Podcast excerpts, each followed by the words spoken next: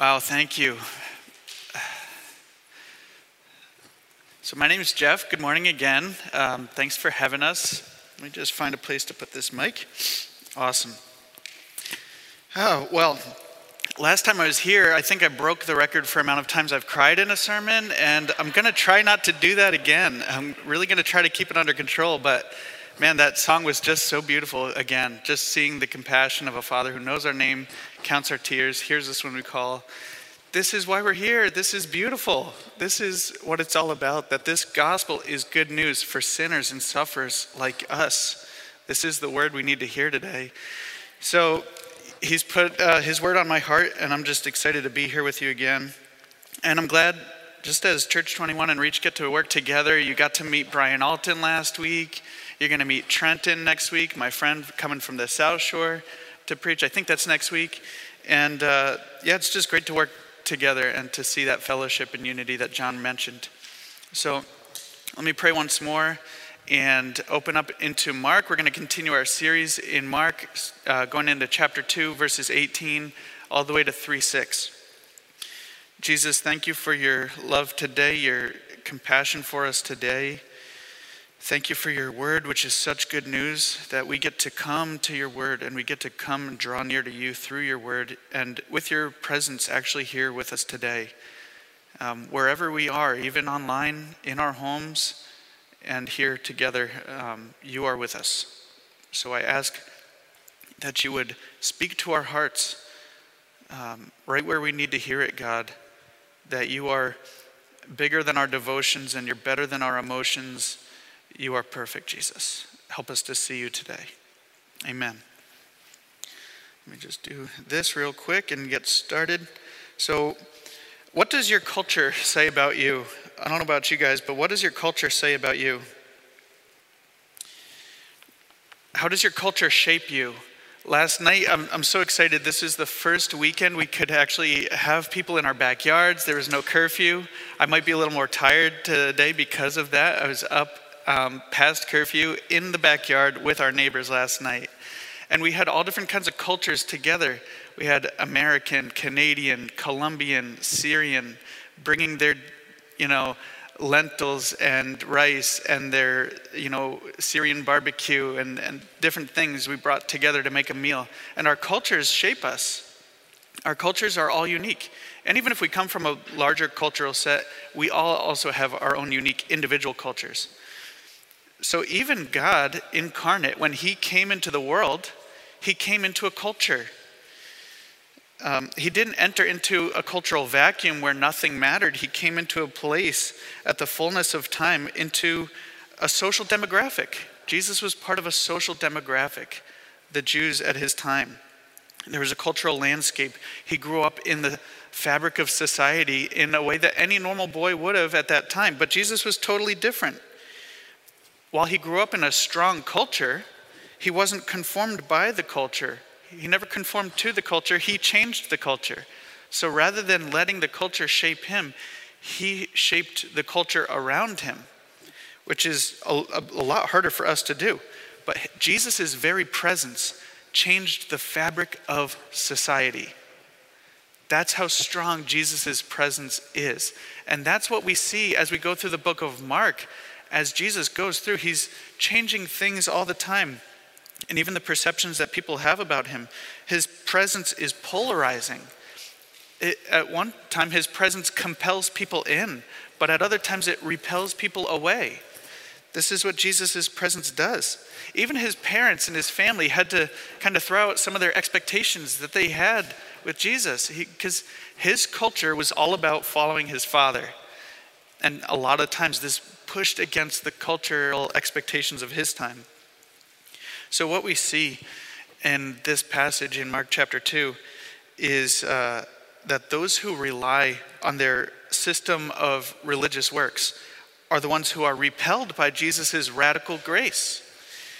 But it's uh, these proud people that move from what we've seen maybe last week in inquiring about Jesus they move more to accusing Jesus and then to conspiring against Jesus. But there's others too who are burdened by the sin of the world and, and even you know, burdened by the demands of religion, who are drawn to Jesus' grace. They're drawn to that radical grace. And so those who are hungry find feasting and fasting in Jesus. Those who are tired find rest in Jesus' Sabbath. And those who are hurting find healing in Jesus' compassion. So these are the things that we're going to look at today because, you know, as followers of Jesus, we should also ask ourselves do we tend to go along with the culture or do we tend to be ones who change things in our culture? Where do we fall into this? Uh, how, how can we even do this? What are the battles worth fighting in our culture? What are the hills worth dying on in our culture as we confront things that really shouldn't be? Rather than complying with a lot of the systems in place, we should be standing up for what is right. But how do we do this? What we're going to see today, what I've seen that even this morning, is how Jesus is so much bigger than our devotions, and he's so much better than our emotions. And so we see the devotional life of Jesus, and we also see the emotional life of Jesus in this passage, and it's beautiful. So let's get right into that. Starting with Mark chapter 2, verse 18. It says, Now John's disciples and the Pharisees were fasting. So this is a devotion, the devotional life of Jesus. His, the, John's disciples were fasting, the Pharisees were fasting, and people came and said to, to Jesus, Why do John's disciples and the disciples of the Pharisees fast, but your disciples do not fast? And Jesus said to them, Can the wedding guests fast while the bridegroom is with them? As long as they have the bridegroom with them, they cannot fast. The days will come when the bridegroom is taken away from them and then they will fast in that day.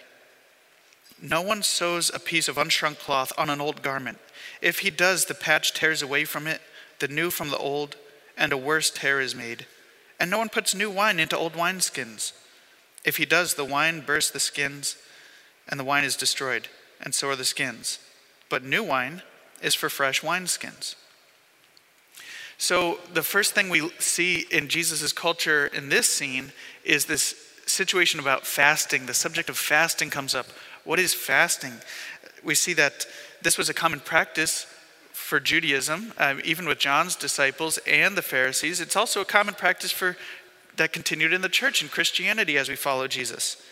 It's a means of experiencing God's grace, drawing to God's grace, worshiping Him, depending on Him, proclaiming that God, you are, I need you more than food and water. That's why we fast from the world and we feast on God. So this was a common practice.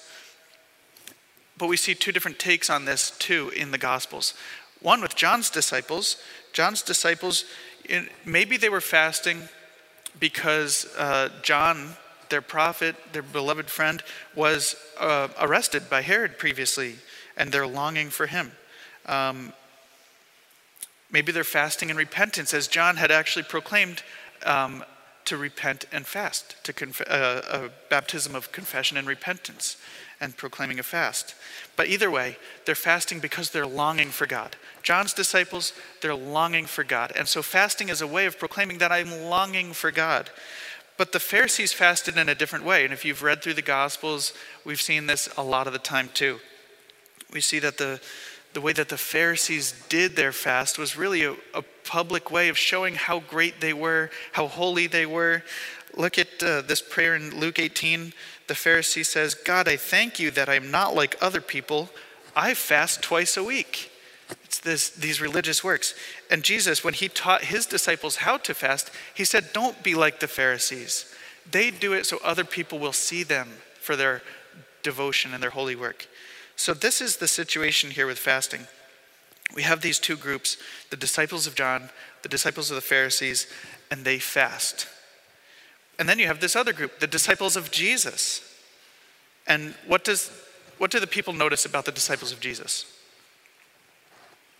What stands out to them? They're not fasting.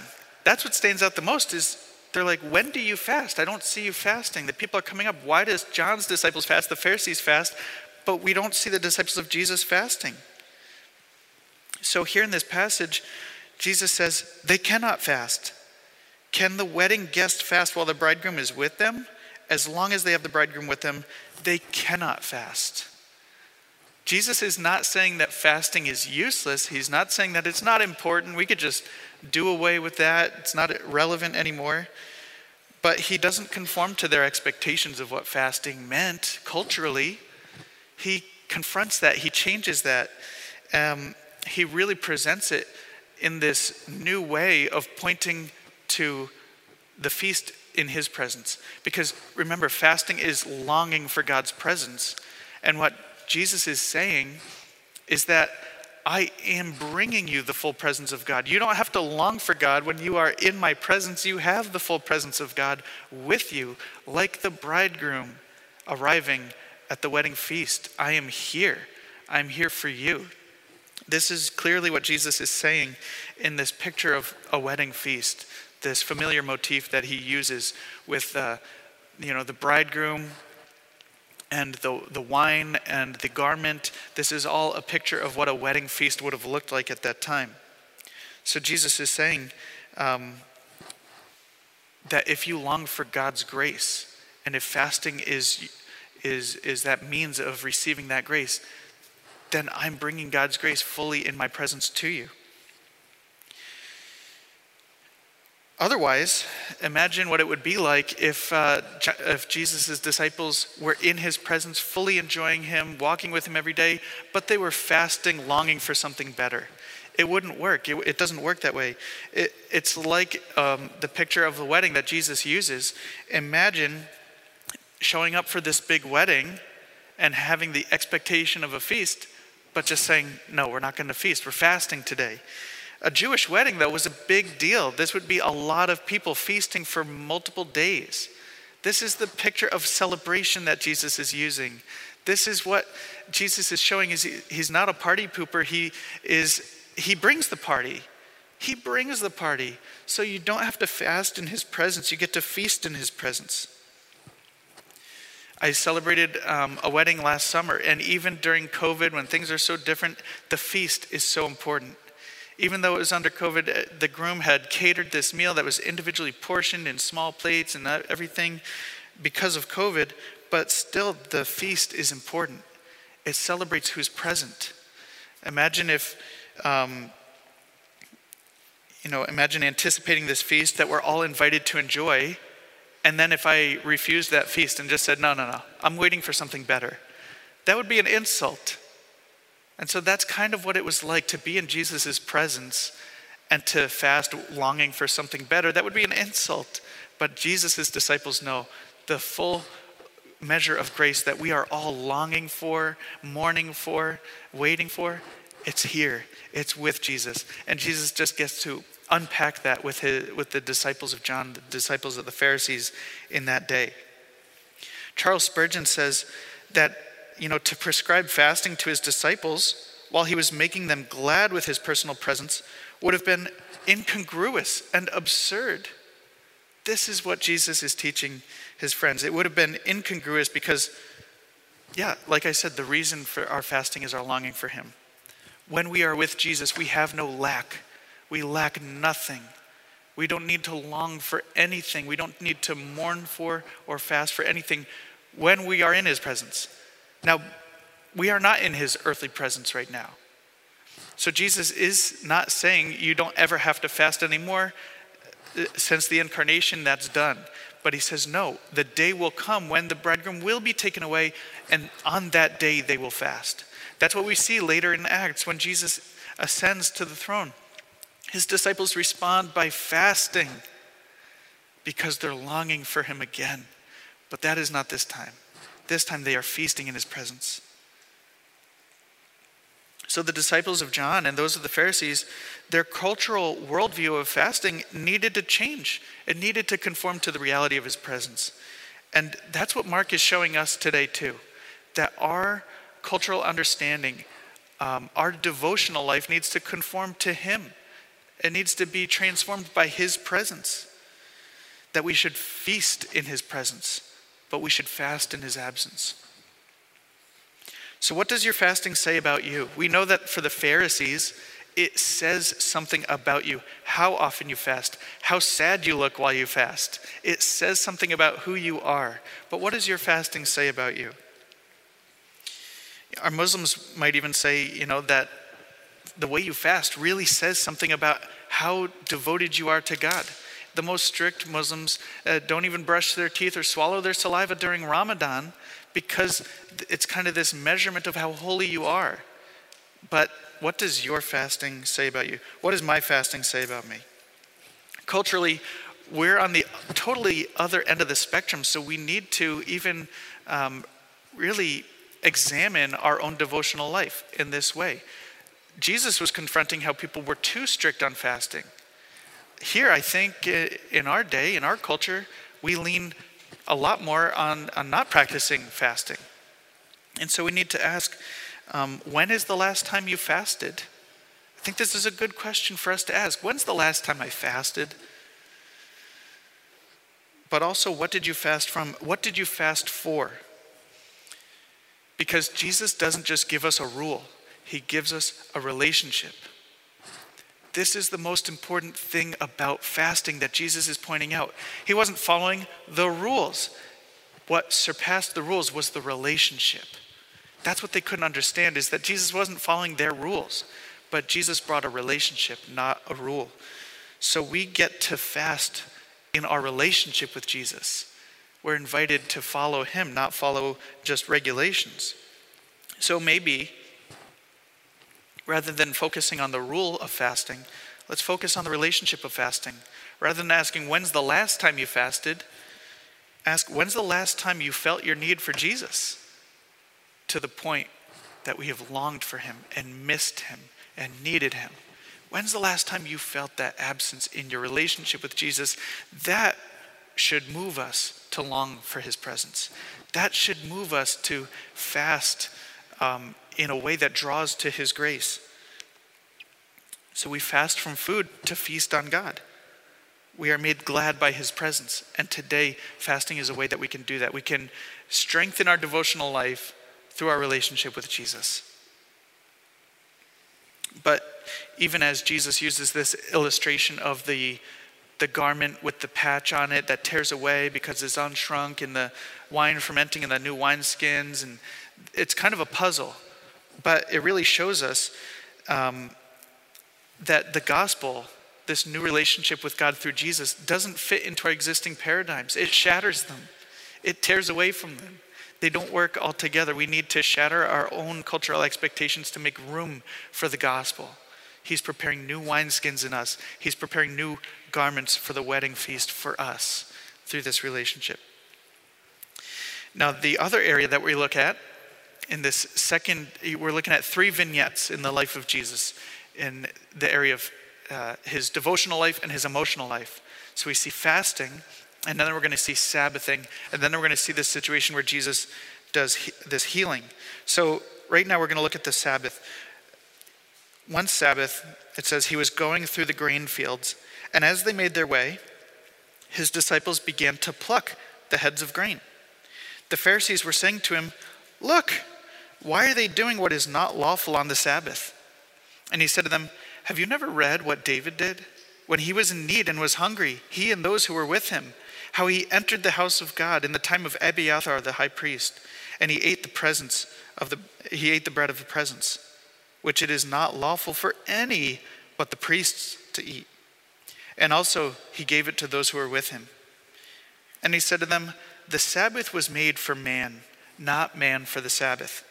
So the Son of Man is Lord even of the Sabbath. So here we have the Pharisees. Uh, like I said, they're moving from inquiring about Jesus to accusing Jesus before they begin to conspire about Jesus. So here, they're even starting to accuse Jesus. They're pointing out and saying, Look, why are they doing what is not lawful? So, what was the thing they were doing that was not lawful? Some people might have thought it's, you know, plucking heads of grain from somebody's field of wheat.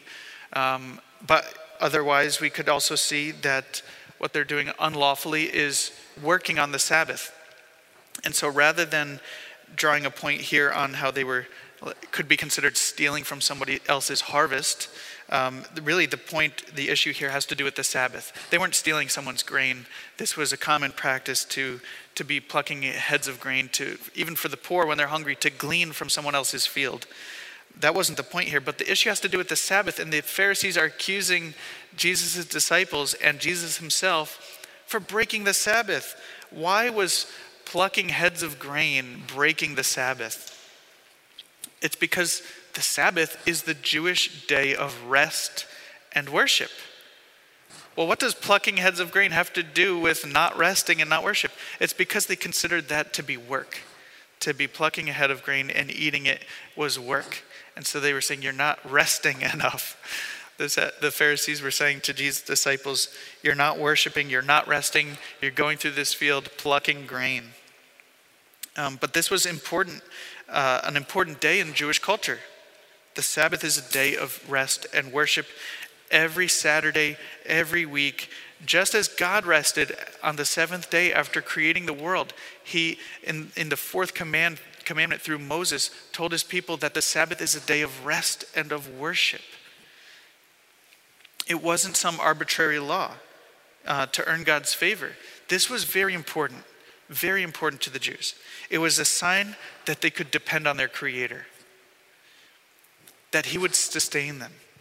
It was meant to be a blessing. And it became a strong identity marker. It's what separated Israel from every other nation. It's what set them apart. It's what made them unique in their relationship with God. Again, it was all about relationship. Even um, in Nehemiah, which we went through at Reach, we went through Nehemiah a couple years ago almost, and we saw the importance of Sabbath. I remember looking at Nehemiah 13, and we see the people have totally forgotten the Sabbath. And when Nehemiah comes in and realizes that people are doing all kinds of work on the Sabbath and they're you know trading with merchants on the Sabbath with these foreign nations, he goes berserk. He, thre- he literally shuts the gates, threatens to pull out people's beards, and says, There will be no work on the Sabbath. We are, we are going to course correct and work on this. Uh, he says, forsaking the Sabbath is why God's wrath came upon us and what led us into, um, into captivity, into exile. And now you guys are breaking the Sabbath again. This was so important in Judaism. And the Pharisees in this day were very careful to observe the Sabbath, but also to make sure that everyone else was observing the Sabbath as well, especially new leaders and new movements like those associated with Jesus. What was that communicating to the Jews for Jesus to be um, apparently breaking the Sabbath? This would be a huge confrontation, um, a huge threat to Judaism if that's what Jesus was doing. But really, Jesus was not breaking biblical law. He was not breaking the Torah law. He was breaking the rabbinic law. He was breaking their own man made laws about Sabbath. Moses never said, God never said through Moses that you cannot pluck heads of grain on the Sabbath. But what the rabbis did to make sure that they obeyed the Sabbath was that they came up with 39 categories of what could be considered work. So, plucking a head of grain was considered under that category of harvesting. So, they were harvesting. And then, even just rubbing off the husk from the grain to eat, that was considered threshing the wheat. So they had broken these two laws according to the rabbis. But this wasn't God's law they broke. This was the rabbi's law that they broke. This is why the Pharisees were so upset because it was confronting their own authority. It was breaking their own personal laws. And they couldn't understand that. And that's why Jesus brings up this situation with David going into the um, temple and eating the bread of the presence and saying, you know, using this as an example to say, look, David, the famed king of Israel, God allowed and had compassion even when he was in need. And you have more concern for your own um, personal man made law than you do for God's own law. Um, you have more contempt for me breaking your law than for someone else breaking God's law. So it was hypocritical that Jesus uh, was pointing out for the Pharisees.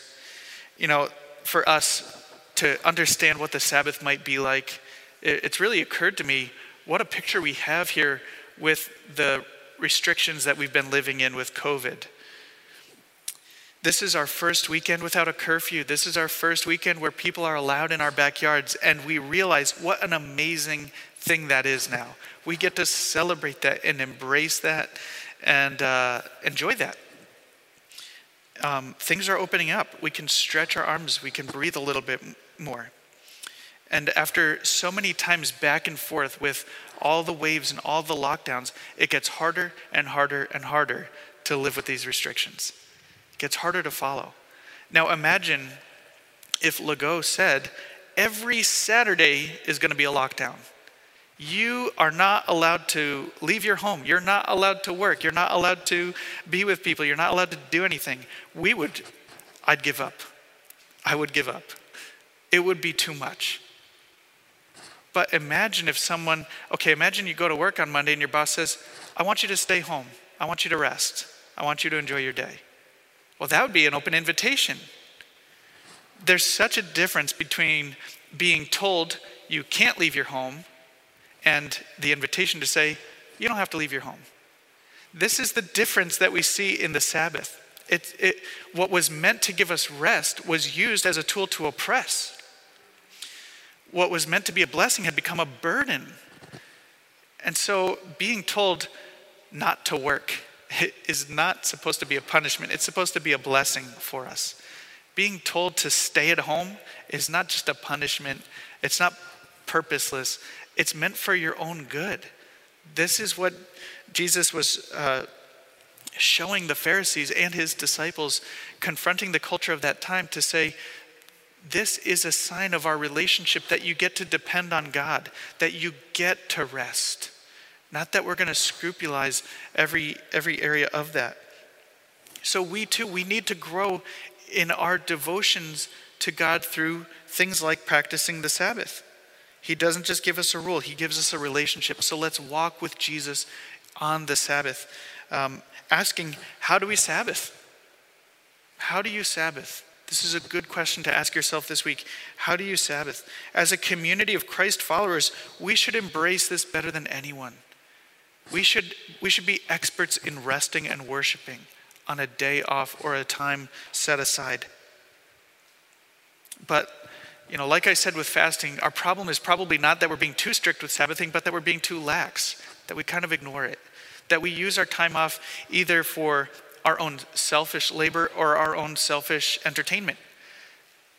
Really, a good lens to think through for looking at how we can Sabbath is asking is it rest and is it worship? Think of your time off, think of your Saturday, think of your Sunday, and ask is it rest? Is it worship? Then let's do that. Let's plan our whole day with things that are restful and worshipful. And do this as an invitation to rest, not a tool meant to oppress us but to rest us. So then, let me go into this final point here um, where we see Jesus enter the synagogue. Again, we're looking at the Sabbath, but we're moving from the devotional life of Jesus to the emotional life of Jesus. And guys, this is where I've seen just God really press on my heart the amazing compassion of Jesus that we see in the face of his anger. So let's look at Mark chapter 3, verses 1 through 6. It says again, Jesus entered the synagogue, and a man was there with a withered hand. And they watched Jesus. The Pharisees were watching Jesus to see whether he would heal him on the Sabbath. Here's another time where they're looking for him to break the Sabbath. Why? So that they might accuse him. And he said to the man with the withered hand, Come here. And he said to them, he said to the Pharisees, he said to the Jews, Is it lawful on the Sabbath to do good or to do harm? To save life or to kill? They had no answer, they were silent. He looked around at them with anger, grieved at their hardness of heart. And he said to the man, Stretch out your hand. He stretched it out, and his hand was restored And the Pharisees went out and they immediately held counsel with the Herodians against him, how to destroy him. What makes you angry?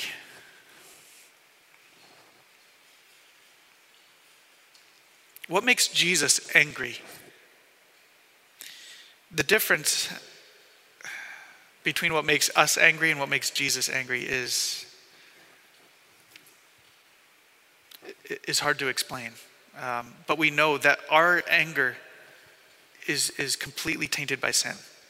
But Jesus, in this scene, in his anger, was totally righteous. So we see the Pharisees move from inquiring to accusing to conspiring. And here's what this looks like breaking the Sabbath continues to be their point of contention. But this time, rather than settling things out back in private, Jesus settles things in public before the Pharisees. He makes a public mockery of the Pharisees and their untenable religious demands. His polarizing presence is no longer hidden,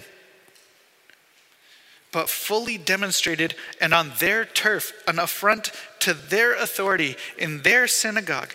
Jesus pulls out all the stops. When in the synagogue, while the Pharisees are waiting with bated breath to accuse him, Jesus calls the man with the withered hand to stand before him.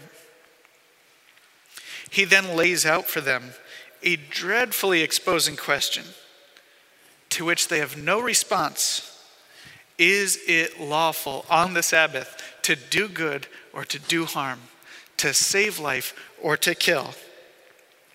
Already knowing that they would rather omit the well being of this poor man over committing an act of work or healing on their Sabbath observance Jesus equates their neglect for saving life with the act of taking life.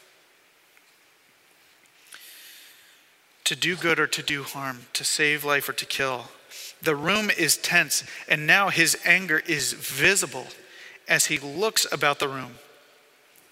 And he performs this healing. He says, Stretch out your hand as a scathing judgment on the deadness of their hearts.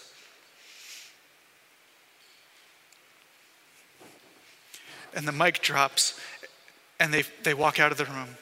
They begin to conspire against him, how to destroy him.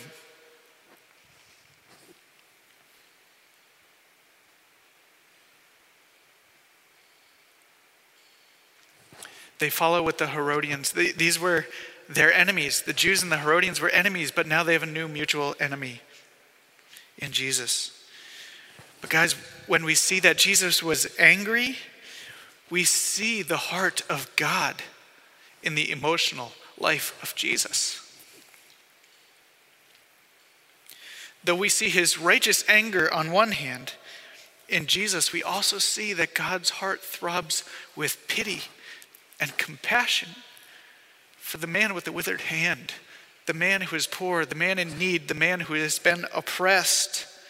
And this is perfect unfiltered, unrestrained anger and compassion. Compassion is normally what we think of when we think of Jesus. That's the uh, emotion most commonly attributed to Jesus. But we have to also consider his anger. And this passage shows us Jesus angered. Jesus was angry. Jesus looked at them with anger. He was grieved by their hardness of heart. So let's look at Jesus' anger in the emotional life of Jesus. Um, Puritan writer B.B. Warfield says that it would be impossible for a moral being to stand in the presence of perceived wrong, indifferent and unmoved. And Dane Ortlund, he says in uh, his book Gentle and Lowly, a compassionless Christ could never have gotten angry at the injustices all around him, the severity and human barbarity, even that flowing from the religious elite. So Jesus had to get angry at them. He says, It is the father who loves his daughter most whose anger rises most fiercely if she is mistreated. So we see the picture of a loving father here in Jesus. I'm sorry that I'm a mess. The compassion that Jesus has toward this man rises his anger towards those who have oppressed him. Jesus did not generally die for your general salvation. Guys, Jesus, he specifically worked in his life and in his death for your specific deliverance. Jesus identifies with the specific moments in the depths of your sin and suffering. And like a surgeon, he channels his anger and wrath with acute precision to heal. So, again, I got to pull a couple quotes here that just hit home. B.B. Warfield, he, he writes about Jesus' anger when he rose Lazarus from the grave but it can be applied here in Mark 3 as well. He says that inextinguishable fury seizes upon him. It is death that is the object of his wrath, and behind death, him who has the power of death, and whom he has come into this world to destroy. Tears of sympathy may fill his eyes, but this is incidental. His soul is held by rage. This miracle becomes not an isolated marvel, but a decisive instance and open symbol of Jesus' conquest of death and hell. What Mark does for us here is to uncover for us the heart of Jesus as he wins for us our salvation. He has won your salvation, not in cold unconcern but in flaming wrath against the foe, Jesus smites in our behalf. He has not only saved us from the evils which oppress us, He has felt for us and with us in our oppression. And under the impulse of these feelings, He has wrought out our redemption. So, we see Jesus' amazing compassion for us with His anger towards the enemy. He loves you that much. You're the man. Thank you so much, Steve. I had to break my record. But this isn't just an isolated incident that happened when Jesus was present in his earthly ministry, going about healing people. This continues today. Jesus, one amazing implication of this truth of Jesus' permanent humanity is this that when we see the feelings and passions and affections of the incarnate Christ towards sinners and sufferers as given to us in the four Gospels, we are seeing who Jesus is for us today.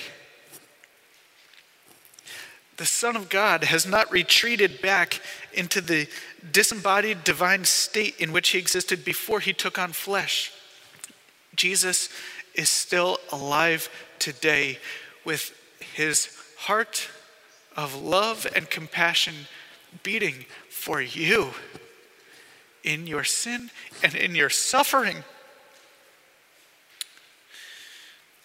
But for too long, Christianity has not embodied the affections of Jesus, the compassion of Jesus, like he shows us towards us.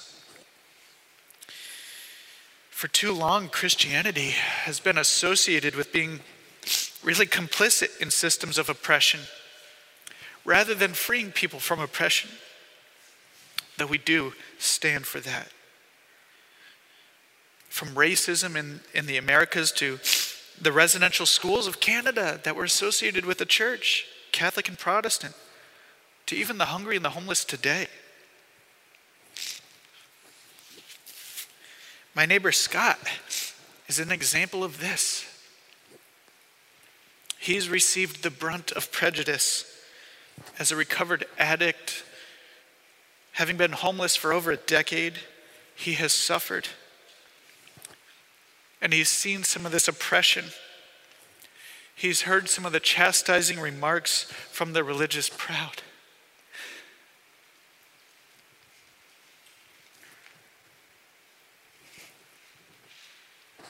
And I'm among them. Some of our neighbors that we would deem undesirable neighbors are the ones who God has the most compassion for them. He draws near to the humble, but he resists the proud. We have to confess and repent from our own prejudice, from our own pride. But the Pharisees were blind to this. They translated it hardness of heart, but this could have been translated blindness of heart or even deadness of heart. And we are blind too. We need new eyes. My friend Sam Whitehawk, he says this. Here's what we need to do. When we're dealing with people who have had religion weaponized against them, the gospel needs to be that much more clear as to who Jesus Christ is in all of his beauty and all of his glory and grace.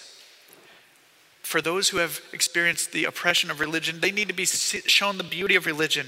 So, what this looks like for us to be showing people this beauty is going to be different individually. But let's go out and practice this. Um, I got to wrap up here. This is, I'm so sorry. Um, so sorry for you guys listening at home. But uh, we got to deal with this. So, guys, we got to start bringing the gospel presence out into our world. Here's what Jesus did. Where is this? The culturally accepted, accepted narrative was on the side of the Pharisees. They used their influence to prop themselves up while oppressing others. But Jesus, making a profound example of this man, employs a method of counter storytelling. As Christians, we must tell a different story. He confronted injustice and brought healing through telling a different story. Not the story told from the top down, but from the bottom up. Telling the story of the man with the withered hand changed the social fabric of his day. This is the story we need to carry out into our lives. This changes the moral fabric of our soul, and then it changes the social fabric of our world. We carry this gospel out in our presence, walking in relationship with Jesus. So, um, let me just close with uh, this, just some final points to summarize. This, the Pharisees, they moved from inquiring about Jesus to accusing Jesus to conspiring about Jesus, to conspiring Jesus against him. We are invited to fast and to feast with Jesus. We're invited to rest with Jesus. We are invited to, to be healed with Jesus and then to carry that healing out into our world. We invite the hungry to fast from the world and to feast on God. And our community, our church, should be a heavenly foretaste of what that feast is going to be like. We invite the weary to find their rest in Christ, and the way that we Sabbath should be a cultural apologetic to our world. And even though our emotions are bound in sin, we walk in the Spirit of Christ who moves with a full, perfect, balanced range of emotion, emotional power. And even in his compassion for sinners and his anger towards sin, we stand for Christ even when it costs. Jesus, thank you for your compassion. Thank you for your, uh, your love. Thank you for uh, bringing us not religion, but a relationship. You humble the proud and you raise up the humble. And so I pray that you draw our hearts in to you today. Shatter our own cultural misconceptions, please, and fill us with your spirit. We need you, Jesus. Amen.